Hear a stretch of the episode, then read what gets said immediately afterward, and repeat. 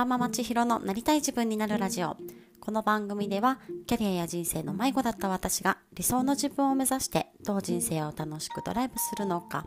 試行錯誤をお話ししています。はいおはようございます。今日は7月10日の朝になります。先ほどえー、春さんの朝ヨガを終えたところです、えー、皆さんはいかがお過ごしでしょうか？えー、私なんですけれどもちょっと風邪をひいてしまいまして昨日カッコン糖を、ね、飲んで寝たんですがなんかこう体調が整わない時って、うん、よくこう子供たち私は休日は基本的にワンオペになるんですけれどもなんか子供たちの些細なことでイライラしやすかったりとかうんなんか頑張りたいこととかがもう頑張れないというかこの気力とかメンタルにすごく響くなというふうに感じていて今日はですねその気力と体力についてこうちょっと調べてみたことや感じたことをお話ししたいと思います。ではよかったら最後までお付き合いください。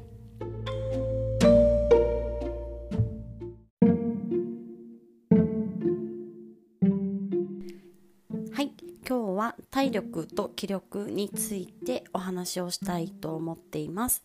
えー、まずですねよくあの病は気からとかって言いますがそもそもその気力が先行しているのかというと違うみたいですねあの調べてみるとやっぱりこう体力のないところから気力は生まれないっていうふうに書かれているものが多くその気力を高めるためにはまず体力が必要というふうに書かれている記事がとても多かったです。うん、でその体力って何なんだろうってなった時に人それぞれその必要な体力っていうのが違うなって思うんですけれども要するにこのハードルが高いこうムキムキになることだったりとか、うん、なんか必要以上にこう鍛えるようなものではないですよね。でそこでこうサステナビリティという言葉も出ておりましてそれこそその体力っていうものに関してこう自分自身の持続可能性が必要であるという話でした。例えばこう集中的に体力をガーッと使ってうんと例えばですけど残業をがっつりしてそこの集中力を切らさずに仕事を頑張れたとしてそこからまた夜更かし朝起きれない。で、うん、と眠いっていうようなこうサイクルになってしまうっていうのはそこの体力のかけ方といいますかこう使い方といいますかそういったものがこう持続可能ではないものになってしまっているっていうことですね。なのでこの自分自身の持続可能性っていうのがその毎日とか毎週毎月毎年の中でこうコンスタントにどうありたいのかっていうのももう考えておくといいんだなっていうふうに感じました。そこでこう私がこう持続したい体力とか気力って何なのかなっていうふうにこう考えてみた時に、うんあのまあ、休日ってこう、まあ、疲れてて体を休めたいとかこう疲れがどっと出たりするタイミングではあるんですがその中でこうワンオペでも子供と向き合うっていうことに対してこう体力や気力が必要だったりとか、まあ、そのためにこう平日仕事平日といいますか仕事の日にこう消耗しすぎないだとか、うん、休息がしっかり取れる状態っていうのが必要だなというふうに思いました。でまたその子どもたちと向き合うだけではなく、うん、やりたいことが今はとてもたくさんあるのでそこに対するこう気力っていうのがこう、ね、モチベーションにつながっていくかと思うんですけれどもそこをこう高く維持することだったりとか常にこう仕事の取り組む姿勢に関してもモチベーション高くいられることっていうのがとても大切だなというふうに思いました。なのでねそのやっぱりこの生活リズムっていうところとこう体力っていうのを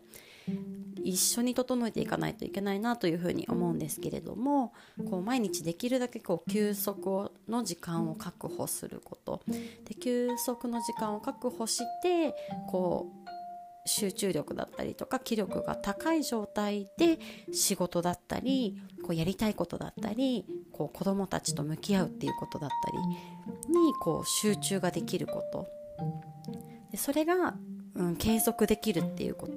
ていうのがとても大切だなというふうに思いました。だからねこう毎朝早起きして最近はちょっとずつなんですが運動も取り入れているんですけれども、うん、それと同時にうん、サイクルっていうかねその体を動かして体体力づくりみたいなところをもう少し意識してやっていかなきゃいけないのかなというふうにも感じました。それで、うん、多くのワーキングマザーの方たちとかワーキングファザーの方たちはそうかと思うんですけれども休日っていうのがこ自分を休めるためのものにならないっていうことですね。そのためにこう夫婦で分担してお時間が取れるとかってなるといいなって思うんですけれども、まあ、特に私はワンオペになるので、うん、休みの日を自分が休むためのものとしたくないと言いますか、まあ、できるだけね子供たちとどっか出かけたりとか、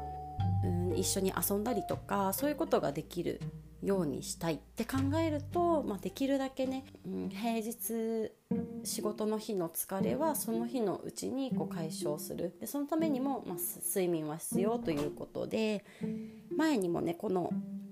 睡眠をしっかりとるためのこうサイクルを整えるっていうようなお話の中でちょっとお話をしていたんですけれども本当はこう理想的には毎日子どもたちと一緒に、まあ、9時半頃に寝てしまうっていうのが理想ですねそこからこう8時間寝ると5時半に起きたりとか、まあ、7.5時間寝たとしても5時に起きれるっていうことで、まあ、それが本当だったら理想だなと思うんですが、まあ、そうすると帰りが遅い夫と一緒に過ごす時間が取れないっていうことですね。家事は、まあ、朝起きてからフォローすればいいとしてもこう夫とそもそもこう休みの日が合わないのでできるだけ平日に少しでもねこう何をしたいわけではないんですが今日あったこととかをねちょっとでも話す時間を取ろうと思うと毎日寝落ちできないなということでうんここのバランスをか一緒に寝落ちする日とちょっと起きてる日とみたいな形でも、うん、取っていけるといいのかなというふうに改めて感じています。そういった意味ではこう何時間睡眠をとることがこう自分にとって最適なのかっていうのを知ることも大切なことだなというふうに感じていまして、うん、最近あのツイッターでスマートウォッチの話を目にしたんですけれども気になりますねやっぱりあの自分の睡眠のログが取れるっていうのが一番気になる機能だなというふうに思っているんですけれども、まあ、そちらもね長期的に検討しながら、うん、自分の体調管理だったりとか、うん、体調を管理することでメンタルとか気力を管理するところにつなげていきたいなというふうに感じています。